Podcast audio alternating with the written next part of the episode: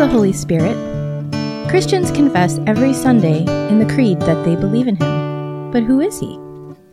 What is the role that the Holy Spirit plays in the Trinity, in the Church, in our lives?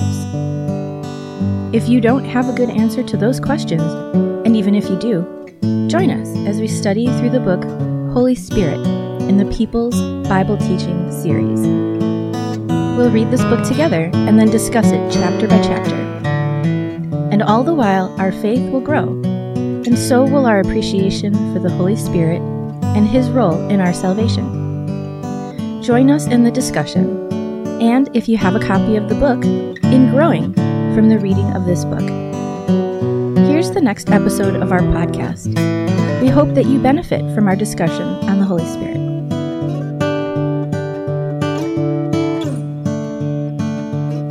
Welcome back, podcast listeners. Glad to have you back for another episode of Most Certainly True Podcast. I'm Pastor Hockman, here with Pastor Huebner. Hey, Pastor Hockman. Good to see you. Good to see you also. Hello, podcast listeners. Here we are with a podcast.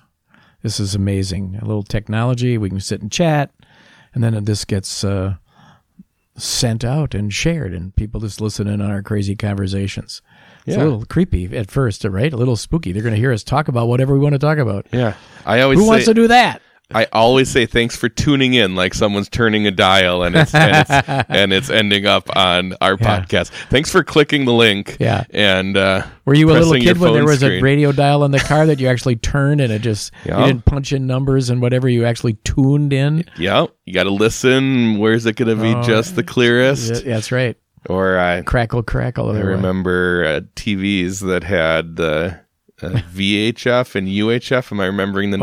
Sure. Yeah, they two different dials. Like, why is it dial 1 through 2 through like 9 on the top, and then the other ones? And just is. Stop asking questions. And your own kids would be no. Oh my goodness! Are you kidding? They would have no clue. Yeah. What did we had one of those recently? Was it a phone booth? They saw a phone booth someplace, and just a public phone. Yeah, they were floored at what and why and the public phone, the bank of phones in the hotel lobby or in the airport or whatever. Remember checking for quarters in the in the coin return? Oh yeah, you'd find a nickel or a dime once in a while, and that was big fun. That was that's what it was. Someone. There was some reference to you could make a collect call to such and such, and my kids didn't know. Like, hold on, what? You could call and make someone else pay for it? Like, how does that work? And like, oh my goodness, I'm not sure if I have even made a collect call before. In my early dating years, I'm at the seminary, but I didn't have all the change just to load the payphone. Yeah.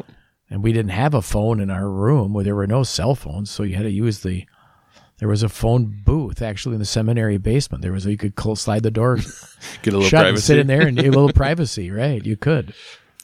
But if you wanted to dial out, but you could call collect, so I would just monthly reimburse her father. He would send me the bill. This is what the long distance charges, and collect was more expensive. Right. So we would have to kind of guard our time on the telephone because I knew that would be a cost something. And long distance calls, if you're in a landline back in the day, you paid for. Yeah, anything out of your area code, right? And collect calls were even more expensive. Right. Do you remember the commercial where the guy was too cheap to put the quarter in, and we had a baby, it's a boy, was the who's calling? Collect. We had a baby, it's a boy. And then they refuse the call. You don't have to pay for it. You don't have to pay for it. But you got your message across. That was actually used. I mean, people would do that, so you could figure out who's calling. Who's calling, please? And then we had a baby, it's a boy. Yeah, everybody has seen it, and people laugh about trying to put some younger people into a rotary phone situation and tell them to use it to dial a number. They don't even know it's a phone. They don't know where to start. I've seen, is that a game show? Where they will put things like a Polaroid camera in front. Oh, yeah. Like you pull off the whatever's covering it, and then you race each other to try to get the thing to do its function. Like, step 1, figure out what this is. Step 2, where's the button that makes it happen? It can be pretty comical. Yep. It just seems like ancient history. Ancient history. There you are. Chapter 3 is on. Well, it's ancient history. Well, look at that transition, aren't you? Clever. Going back to the beginning of as time, ancient right? as can be. Yeah, the Spirit was active at creation. That that is an interesting thought, though. Already in verse 2, right? The Spirit hovering over the raw material that God designed. A lot of people forget that. Yeah. As with, by the way, the activity of God the Son. Now, I know, and our podcast listeners who are Bible readers, of course, they all know this too. But the New Testament specifically talks about God the Son involved in creation. John's Gospel, in the beginning was the Word, capital W. The Word was with God. The Word was God. And then the statement is made. Without him, nothing was made that has been made. Right? And then you have Colossians 1, where the eternal Son of God, our Lord Jesus, is identifying as active in creation. But that the Spirit actually was also active is not only stated, but the Son shows up in Genesis 1, if you think about it, because John chapter 1 identifies him with that unique title, He is the Word, capital W. Yep. Well, in chapter 1 of Genesis, look at the beginning of verse 3, verse 6, verse 9, verse 14, verse 20, verse 24. And God said, and God said, and God said, and God said, and God said. He creates the universe with His Word. And the Word, capital W, is wrapped into our thoughts about that. And you can see all three persons already in Genesis chapter 1. It's explicitly stated about the Spirit. And I think that's pretty cool if we're talking here in this book. And then this chapter. Yeah, we talked about that a little bit in chapter 1, that from the beginning, this is our triune God who's active. It's not read a bunch of chapters, and then, oh, by the way, have I told you who I am? No, we meet our God doing His creative work. As you might expect, then, and I'm grateful for the way the author does this, that he then tracks through from creation account the Old Testament history and then the activity of the Spirit from the time of Moses and the time of the Judges, which is that time after the Israelites conquered the land for about 300 years before the first kings are on board. And he lists some of those either lesser known or more famous judges and the Spirit active in that. You don't often think about that he's behind the activity of Samson. Yeah, it's easy maybe to gloss over that statement, the Spirit of God was on him, or the Spirit entered his heart. Or Okay, that's another way of saying he was faithful, or he was a believer. And, or God is behind him, and it's whatever. Easy to, in your mind, disassociate that from, no, that's the Holy Spirit. Yeah, this is talking about the Holy Spirit working through the message of salvation to create or strengthen faith in a person's heart. It's really cool. So, and then to have it cataloged and have them all put there here in this chapter 3, I thought was really helpful and a good reminder that the Spirit's active from the beginning, including the Old Testament. Yeah, the triune God backwards and forwards in time. And in time, once creation is setting such things as space and time, we can see the Spirit's activity. And from that, judges during the time of the kings with even... I want to go back to Moses.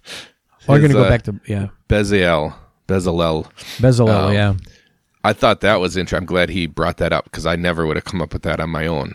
But the Spirit is the one who gave them the creative juices and the power and the knowledge and the skills to be able to design the tabernacle. At the end of Exodus, these directions. To put all that stuff together. Yeah. So it's not actually gospel ministry, but it's got a role in gospel ministry because God was going to teach His people things through the artistry and through the quality, and obviously wanted the place where He would be worshipped to be just so.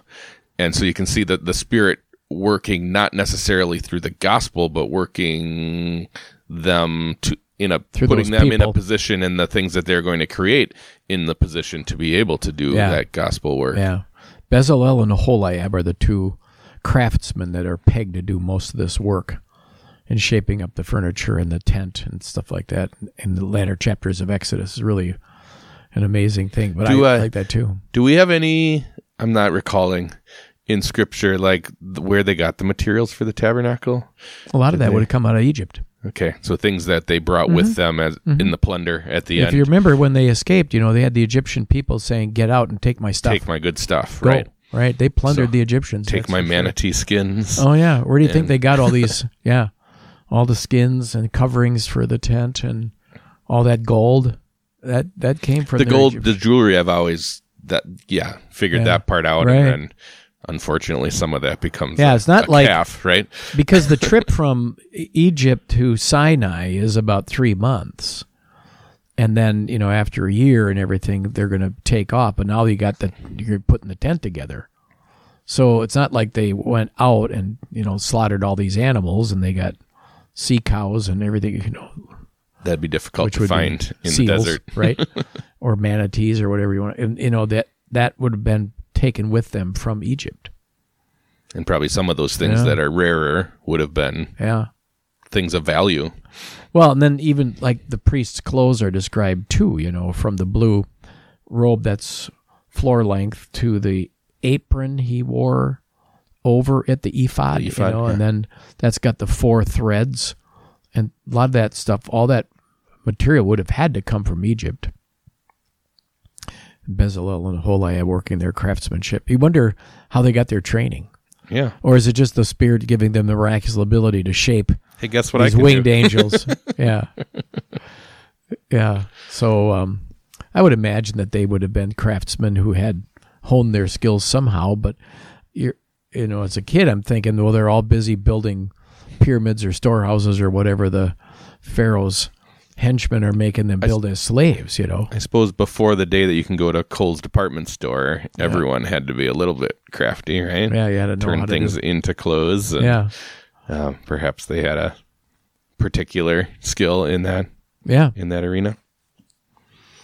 But it is a neat connection, and I'm glad you tracked back into that. I didn't want to go too. And then there was another one like that in the time of the Judges, where the Spirit is given credit for something that's not necessarily gospel ministry. Samson, the Spirit is the one who gives Samson the power to carry out his acts, which we know are judgment upon the enemies of God. Right. Well, it's gospel ministry in the sense that it's rescuing and saving God's people. He's doing his work as the deliverer, as the judge. Right. To be the leader and to be the rescuer for his people. But you don't normally associate that activity of Samson with the Spirit's work, but it was kind of neat to have that highlighted here in this chapter, so I appreciate that too. And then, are you ready as we page along here? Then from the time of the kings, and you can certainly see that in King David. You know, what is fascinating here, though, too, is not just that the Spirit is active in the David being anointed as king and everything, but, you know, throughout his work, David, with being the author of many of the Psalms, the Spirit of the Lord spoke through me, he says in 2 Samuel. That's mentioned in this book. But just think about that. Of the 150 Psalms, you know, 73 we know were Davidic. So it's like half of the Psalms. There are probably some others that aren't in the superscription, the little paragraph. They're not labeled, but they probably are David's. So, you know, that is a remarkable work of the Spirit, too, because one of the things that, if it doesn't come out in the book as we go through chapter by chapter, certainly is something we can mention in this podcast, because it fits with comments about the Spirit and David, that wherever the Holy Spirit is working, the Word of God is working. Wherever the Word of God is proclaimed, the Spirit is working. They are inseparable. And that is certainly obvious in the life and work of King David when he's used as an author, inspired author of the Holy Scriptures, of the Psalms. So I thought that was that also reminds me of another Old Testament Spirit reference. I didn't catch it in this chapter because he's going to move through the history of Israel and the use, of course, of prophets, which is to the point. He blows through the centuries pretty quickly. Well, but it's to the point of the Spirit working through the Word. You know, that is that section here in this chapter about spoke through the prophets, which is creedal language, right? Don't we use that in the Nicene Creed, who has spoken through the prophets? Yeah. So that's That's a neat subheading in this chapter and a reminder of the creedal phrase, because the Spirit works, and when He's working, the Word of God is working. When the Word of God is proclaimed, the Spirit is working there. So that, to my earlier comment, is proven also and underscored in this part of the chapter. The thing that I was thinking about that's an interesting one about Old Testament is another demonstration of the doctrine of the Trinity and a whole nother image or set of imagery that is beautifully linking the doctrine of the Trinity with the Spirit's work and that of God the Son. So we often refer to, and this is New Testament language, of the coming and now the arrived Messiah, right? Or He is the Christ. He's called Jesus Christ. He's called Christ Jesus. Jesus, His name, Christ, a title. Well, whether you say it in Hebrew, Messiah, or say it in Greek, Christos, it means the same thing. What does that mean? He's the Anointed One. And that's a very unique title to give to our Savior, Anointed One. Well, they would have anointing ceremonies for prophets, priests, and kings in the Old Testament where you pour oil on a person's head, indicating God pouring out His blessing, setting that person apart for special service as a prophet, priest, or king. Jesus is anointed by the Spirit at His baptism, not just water, but we have the Spirit in the form of a dove, set apart and with the blessings of the Spirit and all of God's blessings poured out, anointed to be the great prophet, priest, and king. And in this chapter, I thought he might mention it, but maybe I didn't catch it. But there is a cool reference to just that in Psalm 45, which is a messianic psalm about the coming Anointed One, the coming Christ, the coming Jesus, coming Savior.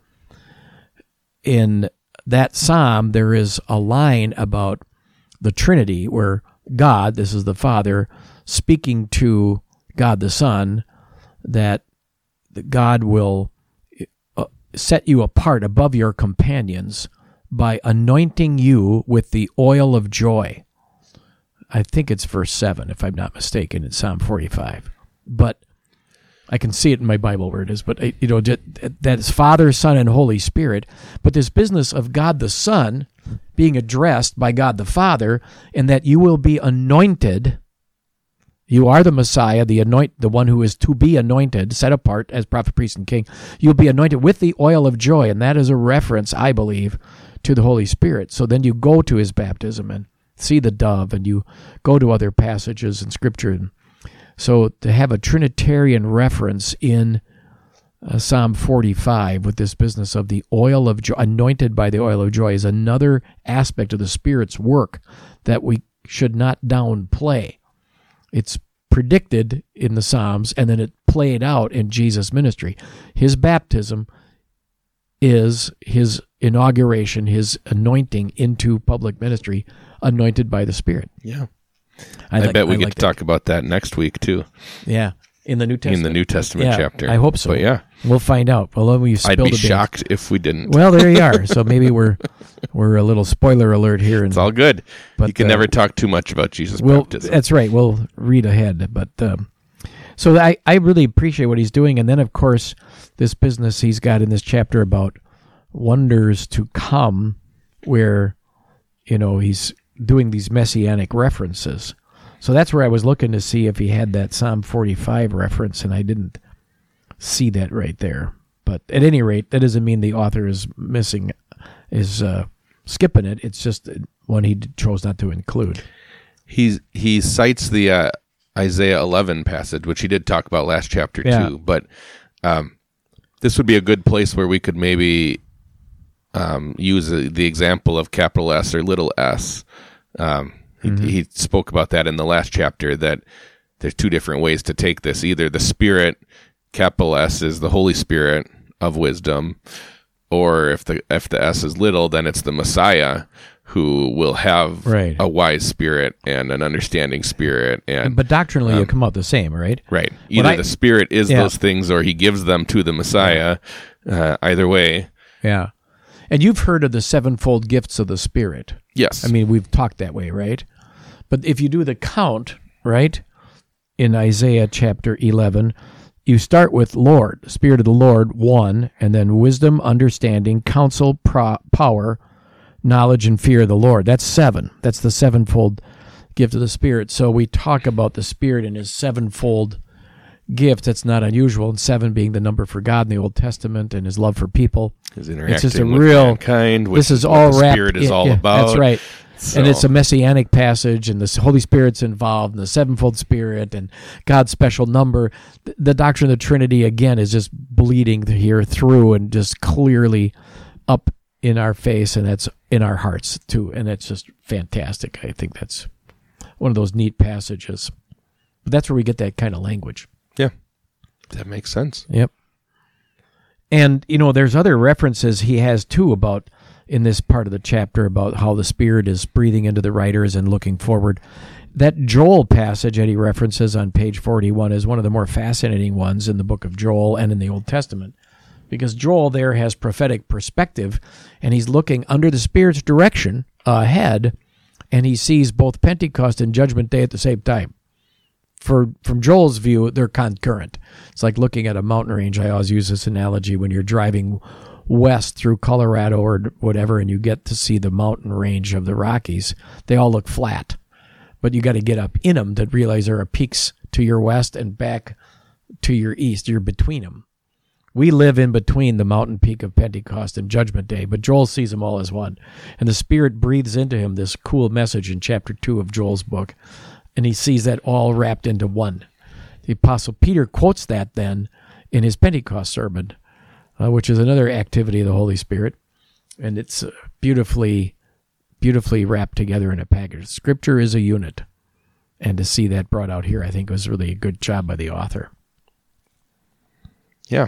I liked that the last chapter I thought was the best. Just the last paragraph, you mean? Yeah. I'm sorry, yes. The last paragraph of the chapter. Yeah, that's fantastic. It's a great summary. The reminder that don't downplay the Old Testament as being a book that's about the Holy Spirit, because he plays an active role there. Yeah, like whether if you identify that or not. Like you don't find him until the New Testament. No, it's very much so. It's easy to see Pentecost and Jesus' baptism and some of these Holy Spirit stories as being New Testament. And it's the same thing about people saying, well, the Old Testament's all bad news or law, and the New Testament's all good news or gospel. Well, there's plenty of law in the New Testament. There's plenty of gospel in the Old Testament. The doctrine of the Trinity is a New Testament thing. There's doctrine of the Trinity and the Holy Spirit work very clearly in the Old Testament. So I really appreciated this chapter. Yeah, and enjoyed it. And to watch for that as you read through the Old Testament, to watch for the activity of the Spirit and to gain those comforts that we know the Holy Spirit's active in our lives, working through the gospel, through the Word of God, just as He has been from the beginning. Yep. And we not only know that the Scripture says that, we also know this is most certainly true.